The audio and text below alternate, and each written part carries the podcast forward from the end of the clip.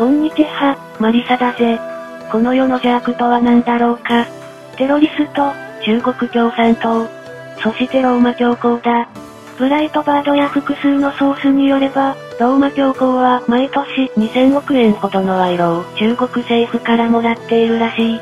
ウイグル問題について沈黙する見返りに、だ。中国ではキリスト教徒もイスラム教徒も迫害されている。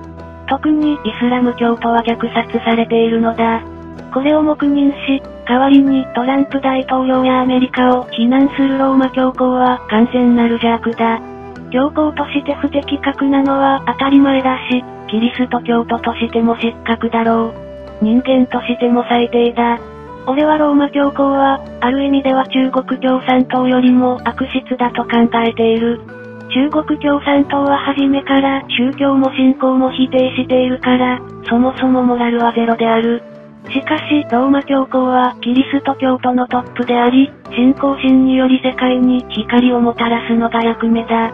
にもかかわらず、彼は中国共産党の悪事を黙認しているばかりか賄賂をもらい、しかもアプローチしたのは教皇かららしい。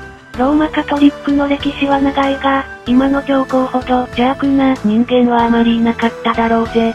俺は、宗教組織は資金が足りなくなると、簡単に堕落するものだという持論を持っている。個人的な不安で終わるとは思うが、日本の神社仏閣には頑張ってほしい。中国共産党に取り込まれたり、賄賂をもらわないように、極めて注意してほしいぜ。宗教組織は買収されやすい。しかも聖域だから、なかなか調査することもできない。マザー・テレサの件もあまり調査されていないだろうぜ。俺は聖域に反対しているわけではない。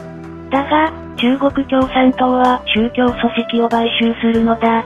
だから、日本の神社仏閣は注意してほしいのだぜ。